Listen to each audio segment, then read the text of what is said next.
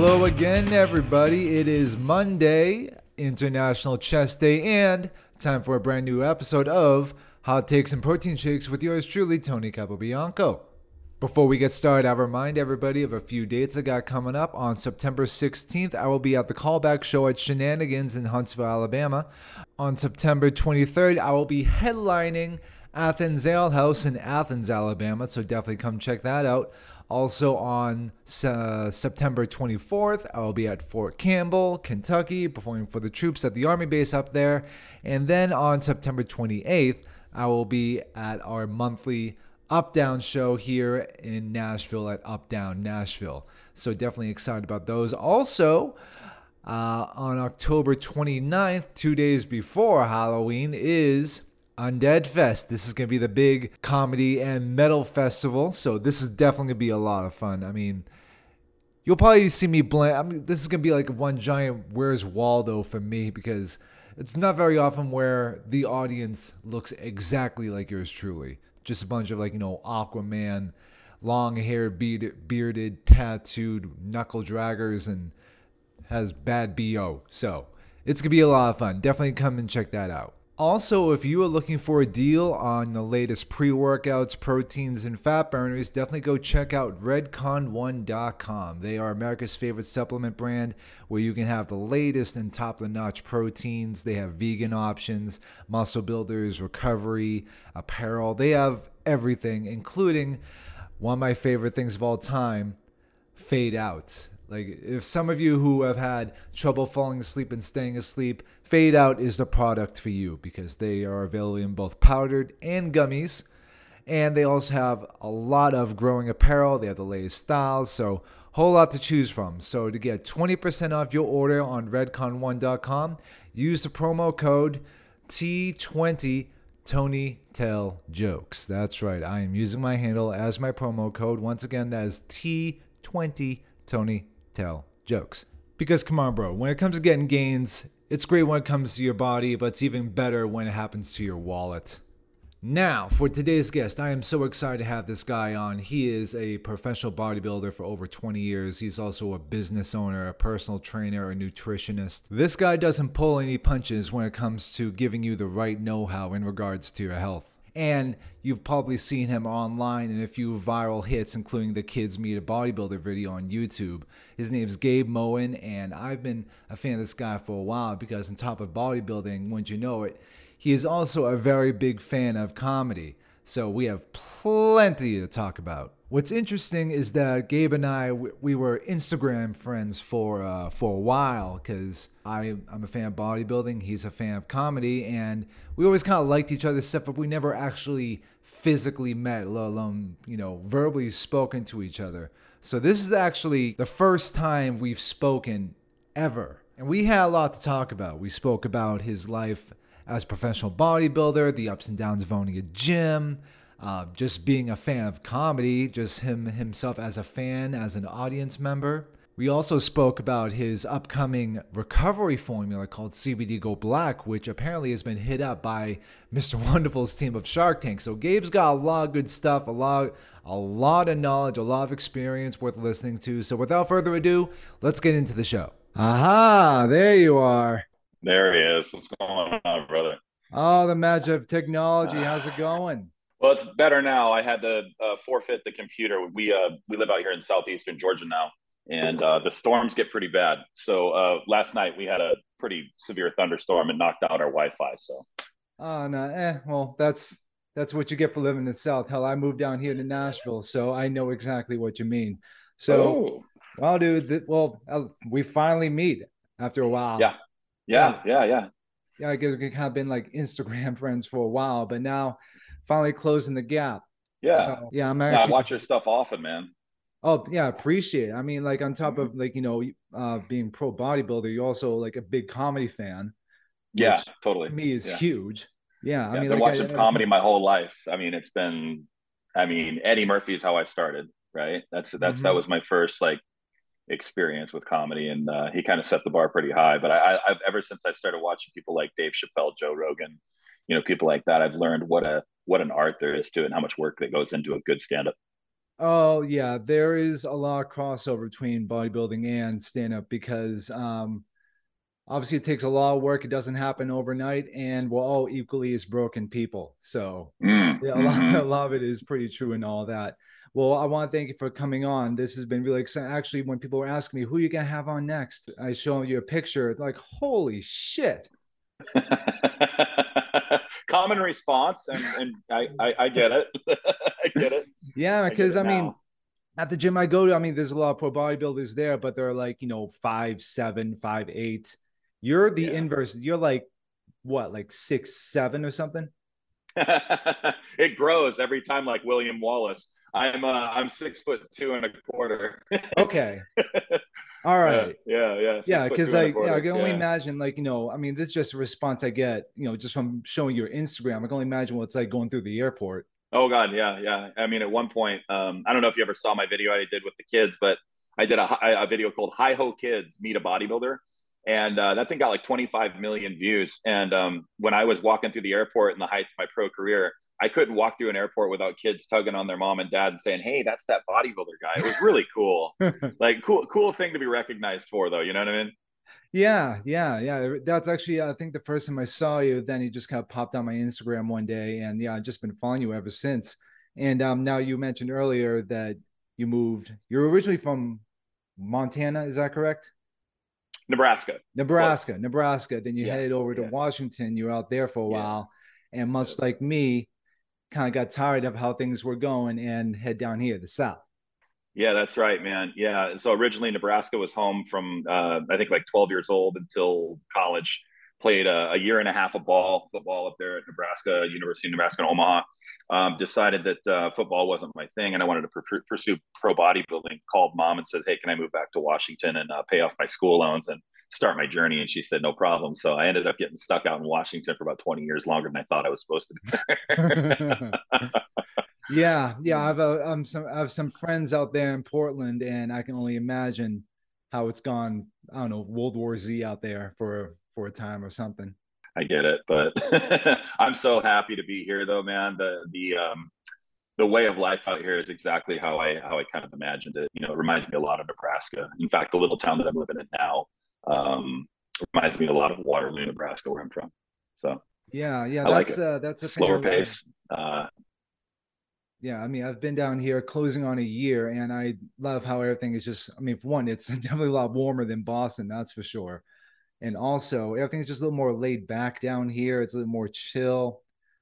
People are nice to your face.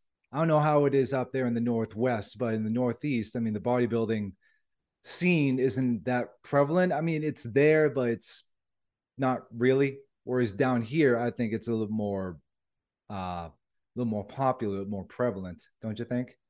I would agree, and I have my theories on why. It's probably a little deeper than, I don't know. I really feel like the state that I was living in, very liberal state.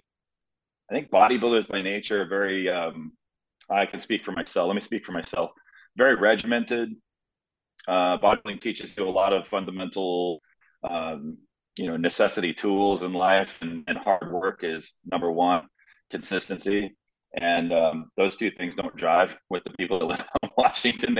I know from firsthand being a business owner that it was impossible to hire anybody because nobody wanted to work. They'd rather sit around and collect paycheck. Yeah, I don't know. I think the cultures, you know, down in these more conservative states is more suiting for bodybuilders. There's more consistency. There's hardworking people out here that can appreciate, you know, what you're doing. I think up in the state where I was living at, the doom and gloom kind of took over out there, where, you know, it's always rainy and cloudy out there 10 months out of the year. So there's no vitamin D, you know, nobody's getting any feel good. So everybody's all grumpy.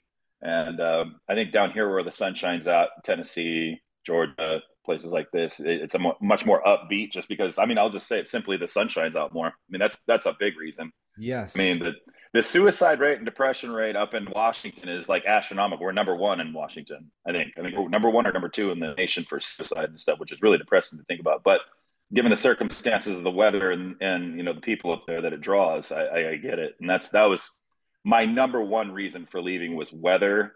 The next was political climate. And, you know, they kind of go hand in hand when it comes to, you know, the position of people's heart posture and their attitudes. It can be affected. It'll be affected. Your mental health is affected dramatically up there in that really dark, gloomy environment. You know, if you're living there year after year after year, I think that's just my opinion. But no, I definitely agree with you. I mean, Nirvana definitely wouldn't exist if they started in the South. That, and you're definitely right about the, you know, the socio-political climate, because like down here, I mean, everybody's works for what they have, and, you know, everybody earns their keep. And that's what I like, most definitely, because I mean, you are the product of your own results, of your own efforts. I mean, yeah, 100%. Yeah, it's true. Yeah, and there's people that, you know, it's like real recognizes real, right? Iron sharpens iron. You know, I definitely want to be surrounded by people that, you know, they don't have to be bodybuilders. Obviously, I think if everybody was a bodybuilder, it'd be boring, right? We wouldn't have Tony TellJokes. We wouldn't have comedians. We wouldn't have, you know what I mean? Like, yeah, no, like the majority of my friends don't even touch weights. You know what I mean? A lot of people I hang out with, they don't even work out seriously either. I mean, they ask me like, what do you do? What's your secret? What's this? Blah, blah, blah, blah. And a lot of it is stuff they don't want to hear. Yeah. A lot of it's 100%. Like, you know, you want like for me, you want to remove all dairy, try to cut down as many carbs, not completely, but you pick the smart ones. And being Italian, that's like, you know, the cornerstone of my heritage. So yeah, just renouncing all that. I mean, yeah, it sucks. You know, it's necessary for what you have to do. And Actually, this kind of ties into your whole like Death to Dad Bods sort of thing. I want to talk about that. For one, I think it's a great idea, the whole Death to Dad Bods. Well, it's like, you know, being in it for 20 some years, I found that like the psychology of how everything works in the family unit. A lot of people that are coming to me are the ones paying for the training, whether it be for themselves or their wives or their kids or what have you. But there's a slew of issues that so many working American men, you know, go through, and they don't have like a map or a compass, right? They're like, I don't know how to get myself in shape without, you know, subscribing to the, you know, training. You know, everybody thinks this is the way it is. They think, oh, I got to train 6-7 days a week for 3 hours a day. Because the most common question I get from like a grower is like, or a person in the grocery store is like, how many hours a day do you work out? Like 6? And I'm like, 6 hours a day? Like, you've been working out 6 hours a day to look like this, huh? Like, all I'm saying to that is that the misconception there and the gap in education is so large that it's just, and also we're victims of information. Like, there's lots of good information out there on the internet. And it's like, how do you take all these good pieces of information and make them work for me? So when I saw, you know, that as a Christian man, I see Christian men trying to lead their families, and they're literally leading them down the same path of uneducated, horrible decision-making with food. They were, you know, something in high school. Well, this is what coach made me do. Eat an apple a day, suck on orange. See, I don't know. You know, it's just, it's crazy. Some of the folklore that we continue to regurgitate and ask others to, you know, to follow. So what I did is I just kind of got with my wife and my buddy, Vince Del Monte, and Vince Del Monte said, okay, instead of trying to help everybody, Gabe, I understand your mission. We're all like that. We have helping hearts. We really want to help people. You need to basically pinpoint and pigeonhole yourself to one demographic and hit on that. And I had two choices. I had polycystic ovary syndrome for women, because I'm really good at that. I'm really good at dealing with women with polycystic ovary syndrome, but I'm not good at dealing with their emotional swings and their ups and downs and their constant questioning. And it starts to irritate me. It's like, why'd you even hire me? Whereas men, you know, a lot of the times if they have doubt, you know, they'll ask you one time, you tell them how to fix it. They don't ask, don't question anymore. You know what I mean? They just do it. And so I get a lot of satisfaction out of helping men. I think probably because there's a lot less, miscommunication. There's a lot less misunderstanding.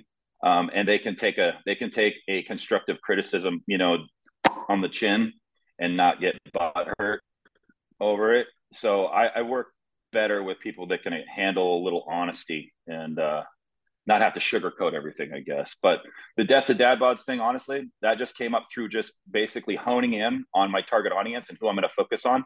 And as soon as I said, well, let's just go with dads, you know, let's go with that. And my wife just goes, yeah, we can just say Death to Dad. Perfect. right there, Death to Dad Bods. It was born.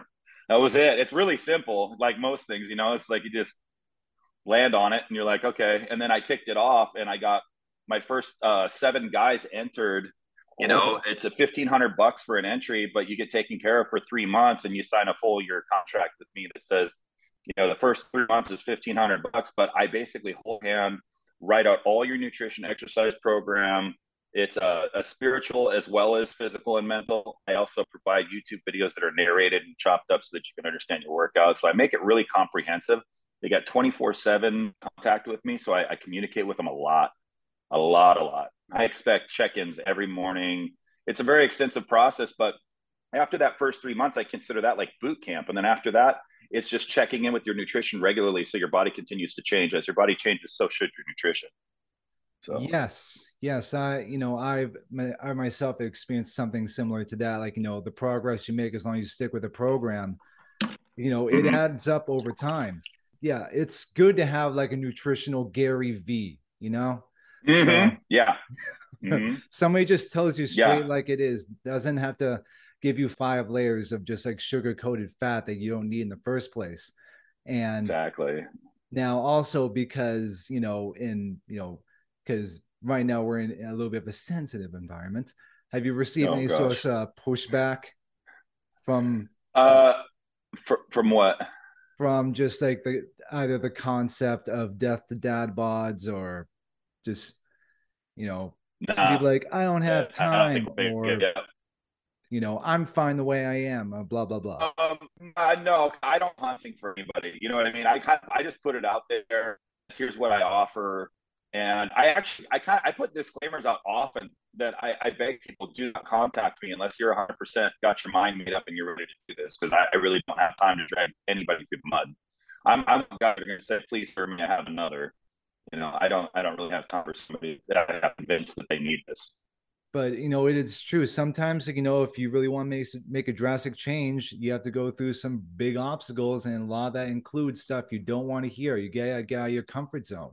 And I feel like right now people are too accustomed to comfort, if that makes sense. Because I mean, if you could think about, we have entertainment on demand, like Netflix. We have food on demand, so you can just order it. Boom, you got Chinese waiting for you at your front door. So a lot of it, I also feel like people want like their mental or emotional status on demand. Like they want to feel happy now. All right, insightful. Yeah, mm-hmm. I mean that's just how I feel about it. But yeah, it's like rather than put in the work, put in the effort to actually make the change that you want, it's like nope, screw it. I'm just gonna find validation online and. You know, I'm happy now. So there you go. Or pay for it. Or pay for it. Yeah. And I believe, you know, I've been telling people that for a long time, that I've seen a wash, rinse, repeat cycle my whole life of people that kind of like church, you know, where you go in, you know, you sin all week, go in, put a tithe offering in, repent, do your thing, and then go out and sin again. You know what I mean? But you're paying the church thinking that, you know, that you're being washed of your sin or whatever. I don't know what it is, but it's kind of the same concept where I think some people want to show up with their wallet, like they're going to purchase a car or a new body. You're like, you're going into Kmart to buy a new body or something. You know, it's like, oh, here's my money. Now give me my body. It's like, no, it doesn't work like that. You have to do all the work. Mm-mm. I'm just the captain. I'm just the captain of the ship. You know, I'm just here to point you in the right direction and steer you out of the way of obstacles that are going to stop you and plateau, you know? Yes. Yeah. But yeah. The last thing you want is just suddenly hit that wall and you don't know what to do. Most people sabotage themselves. They try to change too many variables at once. They, you know, it's like, I call it the shotgun method, where you just start blowing holes in the wall, or, you know what I mean? And see what's on the other side when you get there, or see what sticks, you know, throw some shit at the wall and see what sticks. But, you know, this way, the way I do it is I lay it all out ahead of time. I explain it, you know, thoroughly. And then, you know, I never change more than one variable in a 72-hour period if something needs to be changed. And there's lots of feedback. I listen to my clients, and I think that's the biggest difference between me and some quote-unquote trainers out there. We got 2 ears and a mouth for a reason. Listen more, talk less. So I do a lot of listening these days. And most of the time, people will walk themselves right into their own answer to their own question, you know, if you ask the right leading questions. It's true. That is true. Yeah. And also, I actually want to talk about this. I want to talk about CBD Go Black. I want to see. Oh, yeah. Yeah. I want to talk about this. Like, you know, there's a whole lot of, like, you know, post-workout out there, but I've never heard of somebody implementing CBD into post. So what was the thought behind that? Well, in 2018, well, actually before that, 2017, I had come up with the concept in my head because CBD was becoming very popular and not everybody was very educated about it yet. It seemed like a really hot topic. I started educating myself on it a lot, like delving in real deep on the product. And I was like, well, it's an anti-inflammatory, anti-stress, anti-everything, right? So I'm like, okay, so why isn't anybody putting this in a post-workout recovery formula? It just makes sense to me. And the reason why I found out was deeper than I thought. 2018, we weren't fully integrated yet with merchant services and banks willing to take CBD money because it's hemp derived, which is in that realm of marijuana, right? Well, it's perfectly legal in Washington. So I felt like 2018, I kind of hit rock bottom in a place in my life where I didn't want to train anymore. At my gym, I was in a situation that was, you know, unbecoming of what I was trying to do. And so I switched gears, did a pivot, and threw a Hail Mary for CBD Go Black. And the whole reason why is because as a pro bodybuilder, you create a lot of inflammation, a lot of stress on your body inadvertently and directly. And the quickest way to, you know, kind of reduce inflammation, reduce stress and anxiety. I tried CBD for the very first time, and I was so surprised at how well it worked with just a CBD isolate by itself that I was really impressed. And I was like, well, what, you know, let's put this in there with not branch chain amino acids, but essential amino acids, because there's all 9. It's a complete amino acid chain.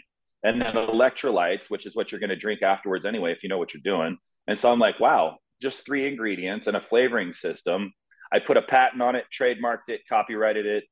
And then Shark Tank started calling me. I've gotten 3 phone calls from Mr. Wonderful's team. I've gotten a call from Goldman Sachs because it's a one of a kind. Like, nobody's done the formula the way I did it. And it's actually, like, I'm not speaking from my own words. Other people, it's brilliant is what they say.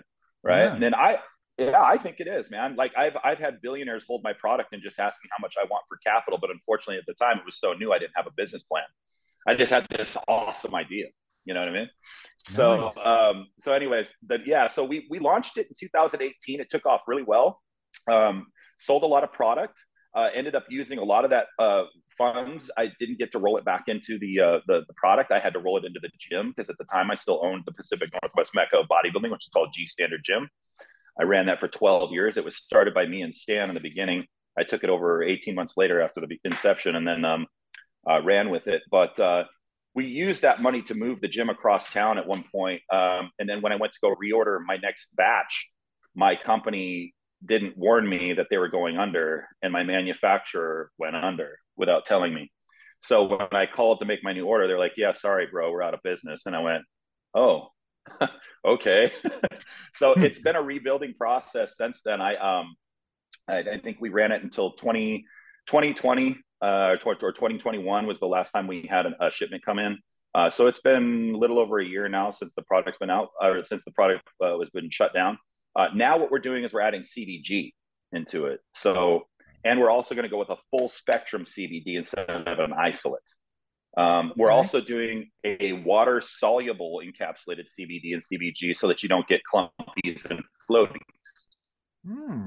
in your drink. It'll mix up and spin nicely. So this time it'll be 33.3 milligrams of CBD, 25 of the CBG, and then your electrolytes and essential amino acids. So there's still only 4 ingredients, and no food coloring, no color, just straight up product. It's awesome. I love it. Nice. I drink it right after my workouts. My wife drinks it for pre-flight anxiety because she hates flying.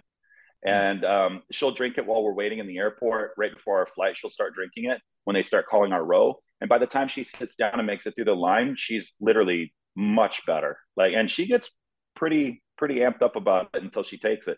And it works. She also uses it for menstrual cramps, by the way. Not joking. Pretty cool. So what are the side effects, including listening to Pink Floyd and Deep Purple? See, that's the good thing. There's no psychological effect, but yeah. I mean, whatever blows your dress up. No judgment here, man. Yeah, that's pretty cool. And I would figure, because we're down here in the South, marijuana legalization and things surrounding it are a little bit slower. I mean, I think they're gradually, slowly but surely making their way there. Yeah, and I think that benefits me, being down here in the South, because it's still in its inception portion. It's like in its infantile stages. So CBD is still relatively new to a lot of the common folk, as I would say, or the people that haven't been around CBD or marijuana. And I see that because you're very limited down here as to what's available. But I do see CBD stores. I've already spoken to several of them. There's a chain of supplement stores out here called Tier One Nutrition. I'll be going in there soon. So yeah, I'm going to be in a lot of stores here real soon. We're getting done with the labels here soon, and then we'll be ready to rock and roll. Hell yes. Yeah. And also, I want to bring this up, since down here in the South, you were up in my neck of the woods a few months ago for 4th of July. Yeah. And had a little bit of an incident. And usually when people lose fingers on 4th of July, it's not because of a mudding accident. So yeah, so, that was pretty brutal. Yeah, we went out to Nashville. We were going there for the 4th of July. We wanted to go check out Nashville. Never been there, bucket list. It was incredibly packed. I mean, just insane amount of people. And so we actually experienced it on Thursday night. Friday morning, we went out, got in the buggy, trailered the buggy all the way out to Bowling Green, Kentucky, to a place called Blue Holler, Mammoth Cave. And we were climbing some hills up in there that, were pretty steep. And this is actually literally my second or third trip on the buggy out on some serious trips. And this one was much bigger than I anticipated.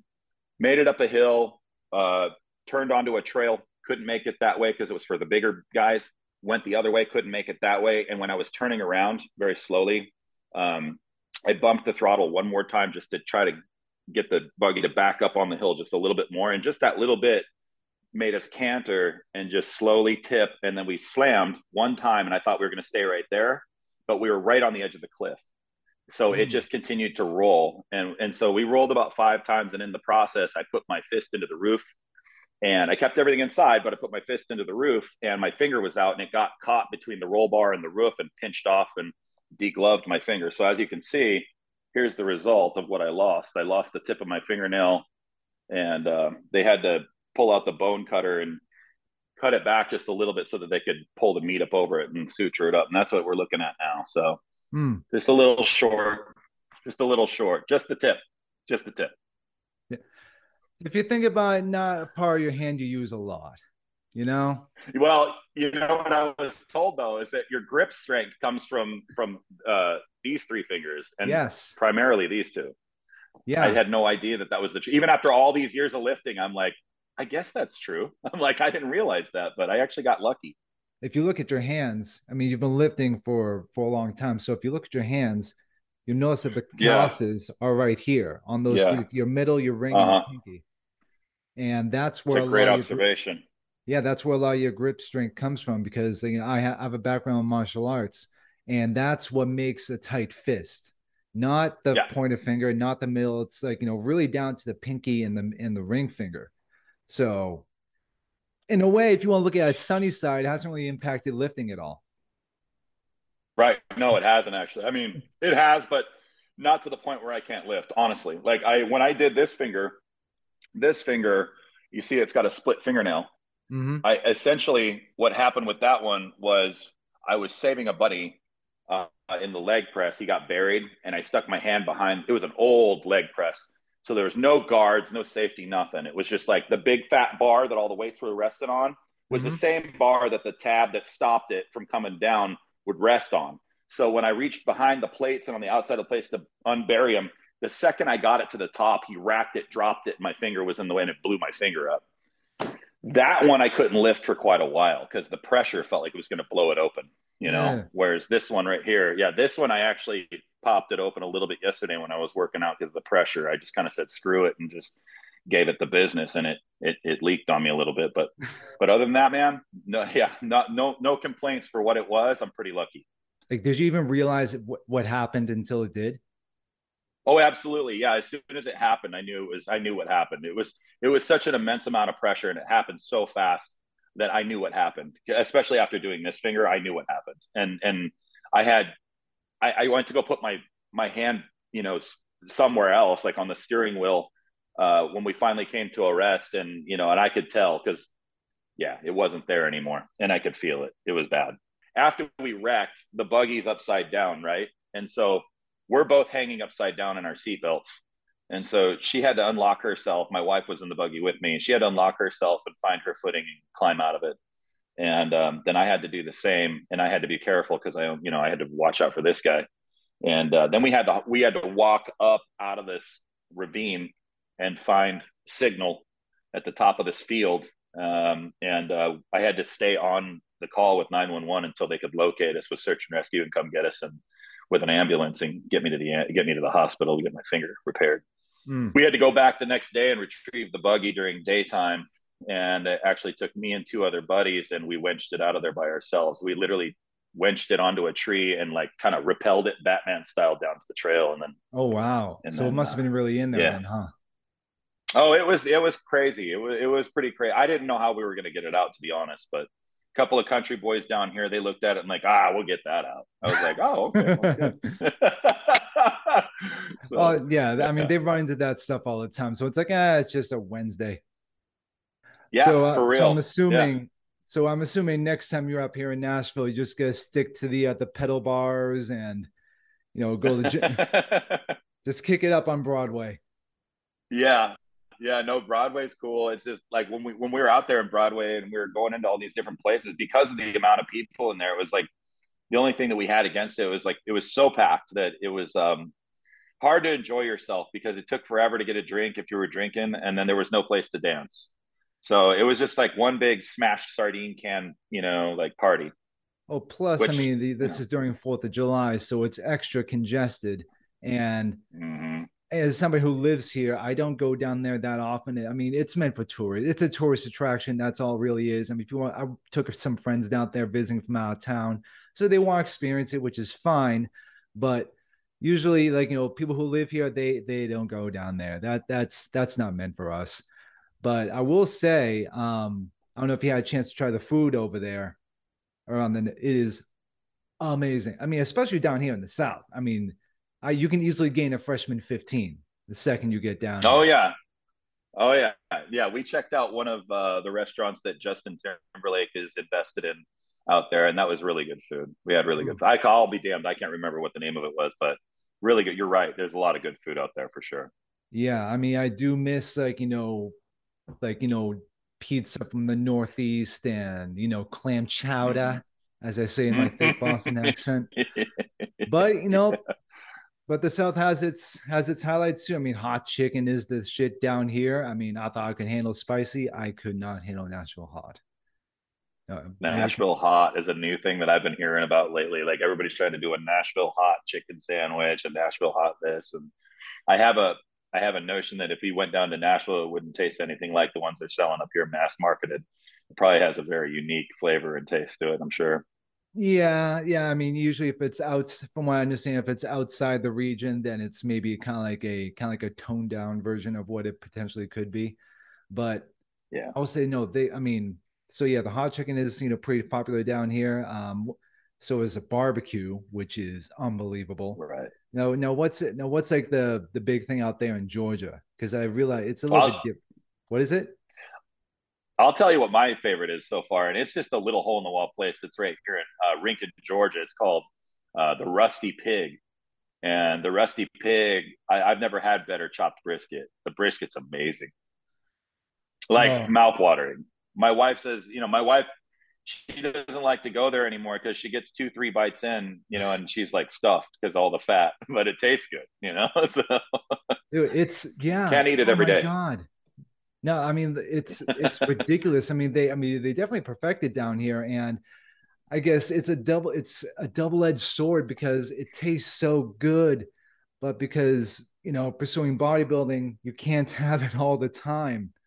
So on the days where you do, it's like, oh my God, this is amazing. So yeah, and that's the way it should be, really. I kind of look forward to my cheat meals, you know, and I set goals, like, you know, a lot for my clients too, so that they have, you know, like a reasonable lifestyle, so they're not living in this little box all the time. You know what I mean? I try to create an environment for all my clients, like I do myself, where I reward myself once a week with a cheat meal, take the wife out on a date, and that way you've got something to look forward to. Because let's be honest, if you just eat a piece of pizza or a burger every day, it's just a piece of pizza. It's just a burger. It's not even fun. But if you save it, you know, dedicate yourself to something for the whole week, you know, then you got something to look forward to at the end of the week. It's kind of cool. It's a nice little reward. Yeah. It's definitely, if you deprive yourself of something that like that, it just makes it all the more worth it when you have it. Like, absolutely. Like I had, what was it? All right.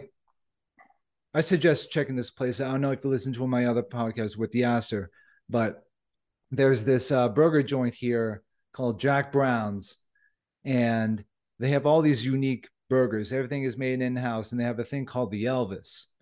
Now, the Elvis, hear me out, it's a burger with peanut butter on it. And yeah, I know. And they add jalapeno jelly. So they call it Elvis on acid. And that wow. was my reaction first time I heard about it. It's like, what the hell? That those do not belong with each other. But yeah. I tried it for the friend. I'm like, oh my, like this is like this You're is sold? Not. Oh my God, this was not supposed to taste good. That's how I felt about it. Yeah, like I hated. I was enjoying it. That's what it felt like. You're fat shaming yourself with every bite. Like you shouldn't. You, what is wrong with you? Yes. Yeah, it's like, this is not supposed to work. Oh. Yeah. No. Yeah, it was just like the most random combination of food. And I'm like, no, I'm trying it, but no. And well, at least it's not Texas where they're deep fat frying butter. Oh my God. Oh, forget it. Oh yeah. Everything is bigger in Texas. How do you justify that? Yeah. Everything is bigger out there, including BMIs, but yeah. No, I'm not fat shaming Texas. I mean, you know, everything's bigger in Texas. Texas is bomb, actually. But yeah, I've spent very little time out there, but the time I have spent, I've had fun. Good people. Now, what's your same thing? Like great hospitality. Though. Oh, dude, Texas, all throughout Texas. I mean, Austin. I mean, Austin is like Nashville twice, but yeah, okay. You got Dallas, Houston, San Antonio, all. Dude, the Tex-Mex, that's where it shines out there. Okay. Yeah. But as far as your cheat meals go, like what is like your ultimate go-to? Sushi. Easy. Sushi. Just love sushi. So even after I get done with the show, you know how everybody goes out after a bodybuilding show? I'm sure you've heard of these friends of yours that do shows, and they'll go out and they'll smash, you know, burgers, pizza, whatever. I like sushi. It's fresh. It tastes amazing. It tastes as good as pizza to me. And I can eat as much of it as I want. And when I'm done, I'm going to be hungry in another 2.5 to 3 hours, no matter how much I eat anyways, because it's so clean. Yeah. And then I can also have a dessert with it. So usually what I do is post show. Now, keep in mind, I would only compete once or twice a year at the level I was at, because it takes a whole, you know, let's say 6 to 7, 8 months of off season to put on the muscle you need to put on to improve from last year's show. And then another 4 months to diet all the body fat off and hold on to what you've had. So you've got this long year of, you know, not really like cutting yourself loose on anything, right? So you get this one chance, and I don't want to ruin, you know, and make my night miserable, because when your body's that sensitive post show, like you start stuffing all that greasy fat and stuff in your body, it's going to reject it in ways that you don't even want to talk about. So the sushi is a nice reward. And then a fresh plate of, assorted fruit, like cold assorted fruit. So that seems to be like my go-to. Yeah, dude, I love sushi because it's kind of like right there on the line between, you know, healthy and also, you know, counts as a cheat. because I mean, yeah. I could, you know, plow through a Dragon Ball in 2 minutes. I'm like, I want more. Yeah. Give me more. Yeah. Now, yeah. Are you also a wasabi guy? I'm not. I actually started out with it, and I would mix a little bit in with my soy and then dip it, you know, like most people. And then I don't know. It was like, I never really liked wasabi in the beginning, but I did it because everybody else did it. And I tried it. And I finally just gave it up. The soy is enough. Like, and usually I don't even use soy on some of my rolls because most of them already come flavored. And what about the ginger? Because that's like an alternative for like, you know, a little extra intense flavor. No, my wife loves the ginger. She takes all my ginger. I don't like it. I don't know why. I just don't. It's so good. I don't like wasabi too. I mean, it's so good. It is so good. Now, I know you just got down there to Georgia, and you're, you know, setting up, but do you also plan opening a new gym since you're down there? Negative goes better. Pattern's full. Yeah. I don't think I'll ever do a gym again. No, I don't really have any interest in babysitting adults anymore. I've done enough of that in my time. I worked nightclub security off and on throughout all my 20s, and just barely, I took another peek at it at 30 years old and walked away within 3 months. So that kind of correlates because it, other than the alcohol consumption, like you still get all the drama, you still get all everybody's, you know, business, disrespecting your equipment, your facility, costs you lots of money to run it. Your reputation's always on the line. People are always watching you under a magnifying glass. And I just don't like cleaning up after people anymore, to be honest with you. It's just, it's really hard to justify not making a lot of money in that business anyways. Unless you've got a big gym chain, you're not making any money, you know, running one gym. You're just not. So it's not a big money maker. Everybody thinks they want to own a gym. And before I left, I got to tell this, before I left Washington, I had to sell all my equipment. I had several offers on the table. And at one point, I even had a deal worked out with several guys that I pitched this idea to, and every single one of them said yes until I went to hand them the keys. I'm not kidding you, bro. You can't. Everybody talks tough until they get punched in the mouth, right? And this is the keys are the proverbial punch to the mouth, right? Let's just pretend, you know, it's like, oh yeah, talking all this, you know, I want to do this. Oh, I can do it. And then you go and you say, okay, here's the keys. And they literally back out within 2 seconds. They're done. They're like, reality sets in. I'm serious. Reality sets in. I was going to play bank and let, you know what I mean? Let them pay me off like Stan did for me. And they couldn't do it. And that's when I realized my wife had to remind me, my friends had to remind me. They were like, Gabe, don't you forget, because what you did was savage. Like what you did to get that gym and keep that gym going, like that was pretty savage, because not many people would take the risk of, I went out and took a handshake loan, cash from a friend to pay off my buddy Stan that sold me the gym. And then I had to pay that guy off. Well, I paid him off in under time because I budgeted everything, to my diet, to the everything, to the nuts. So I was paying up to $1,000 to $1,500 a month to pay off my cash loan, to keep my name clean, my nose clean. And there's not a lot of people out there that are willing to put their nuts over the fire like that. Yeah. I think a lot of people are more infatuated with the idea of owning a gym versus actually, you know, I totally agree with that, versus, you know, actually putting the, you know, the blood, sweat, and tears into actually doing it. Because, you know, yeah, you can watch documentaries and, you know, you can love the idea of walking to a gym like, oh, I own this place. But from what I understand, there's a lot more to it than just slapping your name on the wall and buying a bunch of equipment. I mean, it's so much deeper than that, bro. And I think the conception, I think the idea of it's easy comes when these people come into my gym day in and day out. And during the last few years when I owned my gym in the new location, I was there, but I wasn't there to like interact with everybody anymore. I didn't talk to anybody about my personal business anymore. I didn't, you know, I tried not to. I didn't really bring a whole lot of people into my circle. I kind of kept everybody at a distance, walked in and walked out. And what I think they saw was the simplicity of, oh, Gabe just gets to, you know, walk in and out of the gym as he pleases. He doesn't really have to do anything. He just, no, you're so wrong. You're so wrong. Like, even when I'm not at the gym at work, I'm at work in my head, like whether I'm there or not. And I'm the one that has to call the plumber when the toilets get, you know, and cough up the money for that. And your little $55 a month ain't paying for that. Trust me, I have to hustle, you know, to get the money to fix the stuff that these people break disrespectfully. So it's a big headache. And I can't tell you the relief that I have. No, it's a literal noticeable relief when I walk into these local gyms out here that are not mine, and I get to walk in and walk out and not worry about a damn thing. Like nothing, nothing. Oh, well, it's just a load off your shoulders. Like unbelievable, unbelievable. My wife even told me, she's like, you, it's so noticeable that you're so much happier. Like you don't have this weight and this burden on your shoulders anymore of like, oh, the bills, oh, the gotta fix this, oh, gotta, this person's got a problem, this, you know what I mean? It's just, yeah. Like I said, babysitting. Yeah, it's just plus not my gig anymore, man. I did it. Yeah, yeah. I mean, plus even just as a regular gym goer, I mean, like I spot sins throughout the gym all the time. I mean, people rack their weights out of order. They don't wipe down the equipment.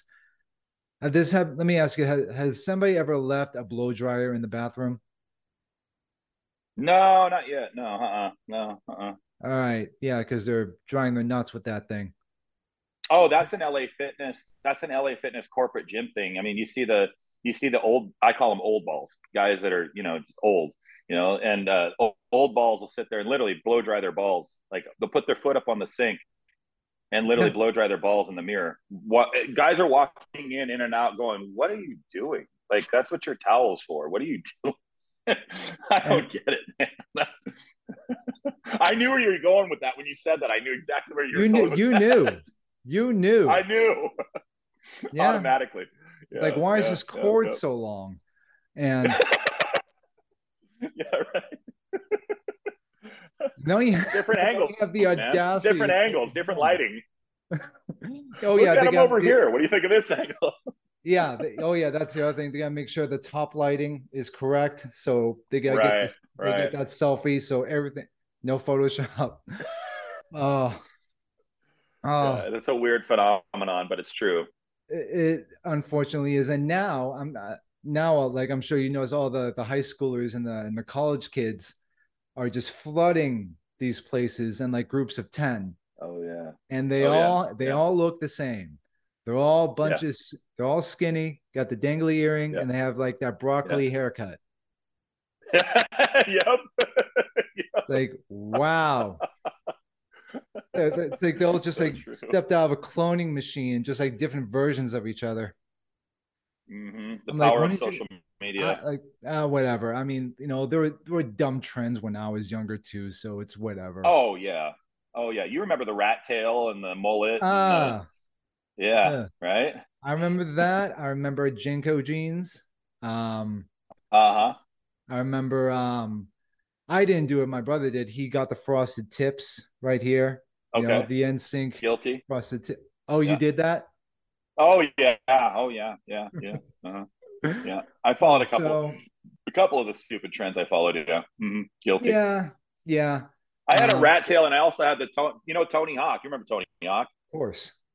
I had the Tony Hawk skater flop, you know. Oh, you did? Going like this all the time.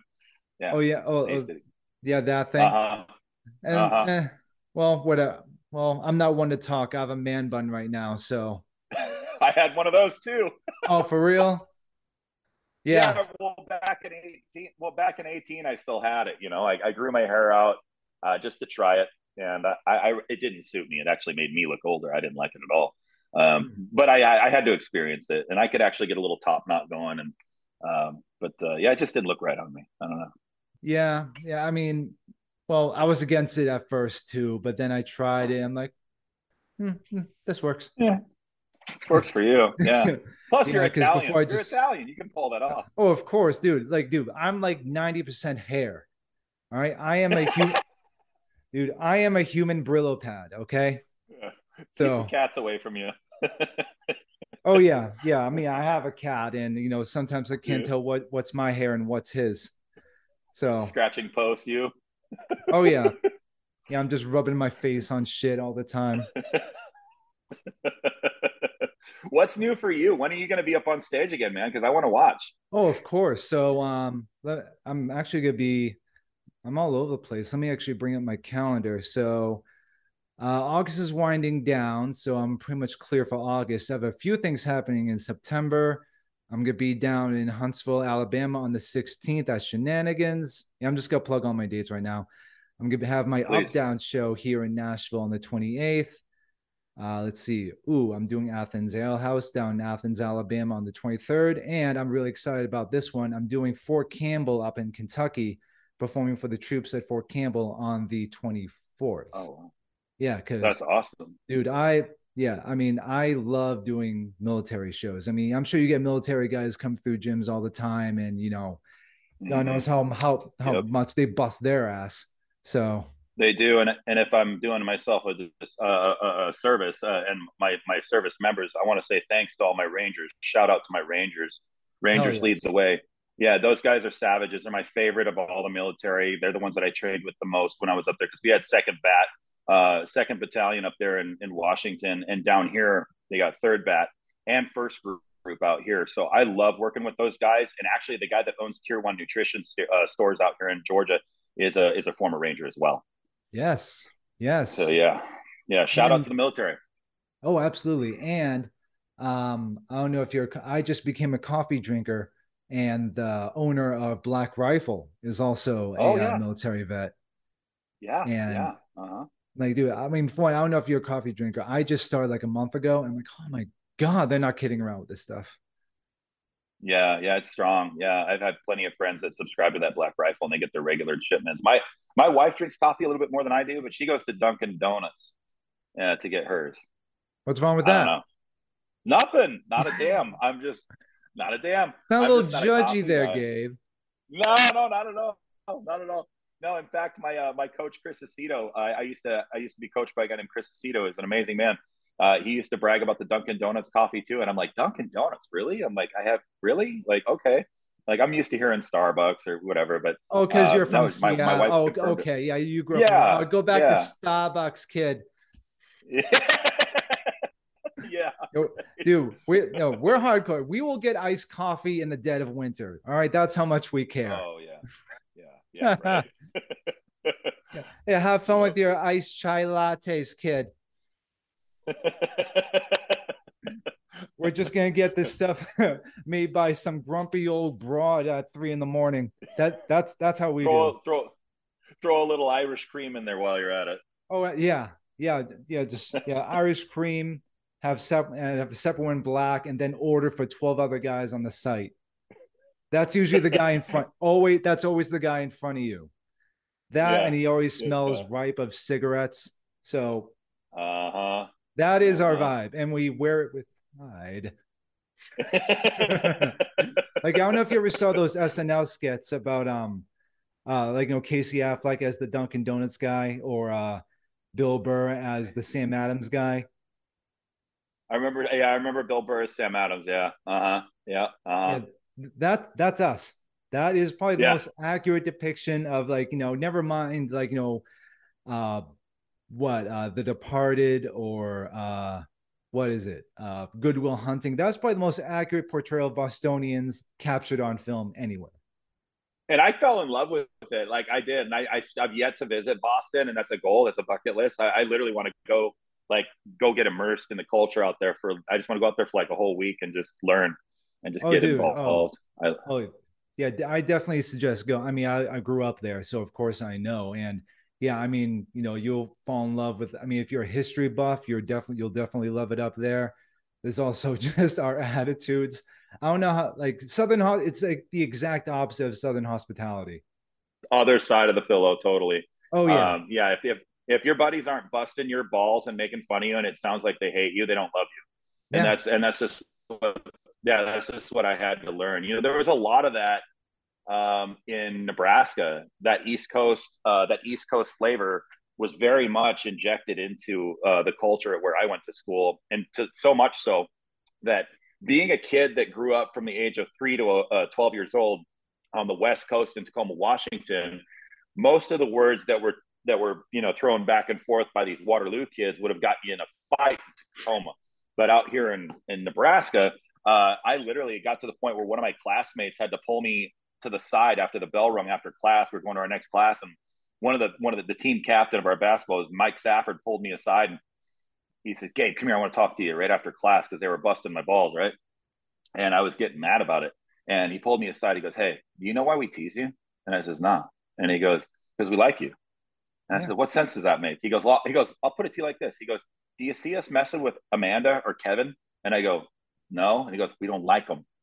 And I went, "Oh." He was like, "So next time we start busting on you, we just want to see how witty you can be and come back and bust on us. It's okay. You're not going to get in a fight. Go ahead. We just want to see how creative you can." And so from that point on, it was like I picked up on that banter and that sarcasm and that digging on your boy and like doing all that stuff. And really, it's just an outwit you game. It's just how witty can you be? And I fell in love with that sarcasm. And nobody does it better, in my opinion, than somebody like Bill Burr and Joe Rogan, who can just bust each other's balls, never get offended, just, you know what I mean? Just back and forth. Who can be funnier, you know? Yeah. Dude, it happens all the time. And if you can't laugh at yourself. Of course. I'm like, I usually end my sets with like, "I got to get out of here. I got to go throw barrels at Mario." So yeah, you know? Yeah, because usually I'm the biggest guy in the room. So like, you know, I just got to steer into it. But yeah, I mean, yeah, just back and forth ball busting is like, you know, it forms you. Like it's good. It's character building. Yeah. Forges you like steel. Yeah, because the last thing I would want is like, "Oh, Tony, you're so great. Oh," it's like, right. Don't like sugarcoat me with all this stuff. Like, I see me. I know what goes on in my head, you know? I tell people all the time, "Don't blow sunshine out my dress." I don't want to hear, I want to hear real, because like that, how would that, I mean, see, it translates in bodybuilding so well, because if your coach tells you, "Oh man, you look great, you look great, you look great, you're going to do great," you get up on stage and you look like crap, you're going to look at your coach and go, "He doesn't know anything.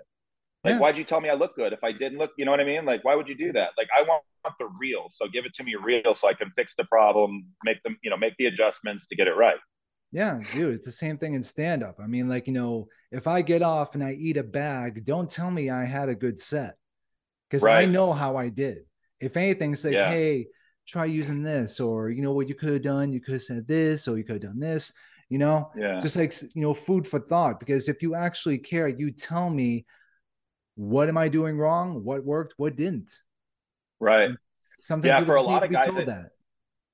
For a lot of guys, when I watch beginning stand-up comedians, I see that the difference between the guys who are seasoned professionals, been doing it year and taking their licks, is they've trimmed all the fat, like all the unnecessary fat off of every joke, and they just it's just ba ba ba ba ba, and it kills. If it hits, it kills. But if it's got too much fat on it and it takes you too long to get around to your punchline, you lost me. You lost everybody. Yeah. You know? So that's the one thing that I've learned is like how you word it, you know, how you structure it, how you structure the joke, how you deliver it, and then your personality should carry it through if it's done right. But don't tell me I'm delivering it and killing if I'm not, because I know the crowd. That's the one thing that I think is very, very true and very fair, very just about comedy, is like, you know, if you're killing or not. It's an immediate test. It's right there. You know, they're either laughing or they're not. You're hot or you're cold. Yeah. And I think for people listening, this is very important, because Gabe's not a comedian. He can be funny, but he's just speaking as an audience member. So this is what the audience is looking for. They just want you to just be good, be funny. They don't care. Like, you know, even if you disagree with them on like some socio-political level, I mean, like who's like a Bill Maher or something. Yeah, I might disagree with him on a few things, but the dude's crisp. He's sharp. You know, he has good jokes and he's funny, best of all. So yeah, as long as just be funny. That's it. You know, you don't have to get up there and think you're saving the world. No. We're up there just to make people laugh, or you're up there just to make people laugh. I say we. We're talking. That's all. No. So, yeah, no, I love watching comedy. It's one of those things. Like I said, it's immediate return on your investment, whether it's good or bad. You can tell what you need to do from there if you watch your tapes over and over, like Absolutely. I do. I mean, I watch my form on tape. I correct it. Watch my posing. All that's corrected if I need to, and I get real assessment from real people that I trust. Yeah, because like sometimes, like you know, when you watch your own stuff, sometimes it feels like you're too close to the elephant. So it's good to have like some outside perspective. Now, I'll ask you this now. Are you also looking to start competing again too? Are you in the middle of training for a new competition? I don't really think so. I think that ship has sailed. I mean, the only other reason that I would do it would just be to attain the IFBB Pro card, which is nothing more than a piece of plastic that they make you pay for every year just to be a part of the club. And that doesn't benefit me. It doesn't make me any more money. I chased that pro card my whole career, but in all reality, my goal was to get paid to do what I love and become a professional at any means necessary. And when I signed my first pro contracted athlete contract in like 2013 was with Mutant. And at that point I became a professional because I was getting paid to do what I set out to do. And so I do not need an IFBB pro card per se for somebody to call me a professional, because I got paid to do what I did, do what I love. And that's the actual definition of becoming a professional. So I lived like a professional for, you know, I lived in a basically like a box for 12 years, like literally just eat, sleep, train, eat, sleep, train. And when I say box, I mean, not just the house. I mean, it was literally, it went, here's home, here's the gym, here's the grocery store, here's the tanning salon, and back home. That was it. And then I got a tanning bed for home, so I didn't have to waste an hour and a half going to the tanning salon. So then it was just, gym, grocery store and home. That was it. And then eventually I moved into the gym and it was just grocery store. Oh, wow. Yeah. Well, you know what? For a lot of guys, that's actually not a bad arrangement. Well, for me, it was perfect. It really did eliminate a lot of cost in my life, because you're driving to all this place, costs you money and gas, and your time is very valuable. And the more rest that you can get on your downtime as a bodybuilder, the better. And if you're always running around and chasing your tail, doing chores and doing stuff, it really does. It gets exhausting and expensive. Well, as far as I'm concerned, as far as bodybuilding goes, you live the dream. You're still living the dream. And yeah, I'm so glad you came on here. I've been wanting to do this for a while. So thank you once again. Before we go, remind everybody what you're doing. Where can people find you? Absolutely, man. So any of you guys out there that are looking to join Death to Dad Bods 90-Day Body Transformation Challenge, you guys can reach me at gstandardnutrition.com. You can find our CBD Go Black post-workout recovery formula coming up very soon, probably within the next couple of months. It's the brand new version with CBG added to the CBD. I hope you guys check it out. Awesome, man. All right, Gabe, thank you once again for hopping on here. I know we had a few technical hiccups, but I think, it really pulled together in the end, and this was awesome. I can't wait for people to hear it. And thanks again. Likewise, brother. I appreciate you having me on very much. It's been an honor. You have a good one, man. Good luck with your next stand-up. I hope you kill, bro. All right, brother. Yes.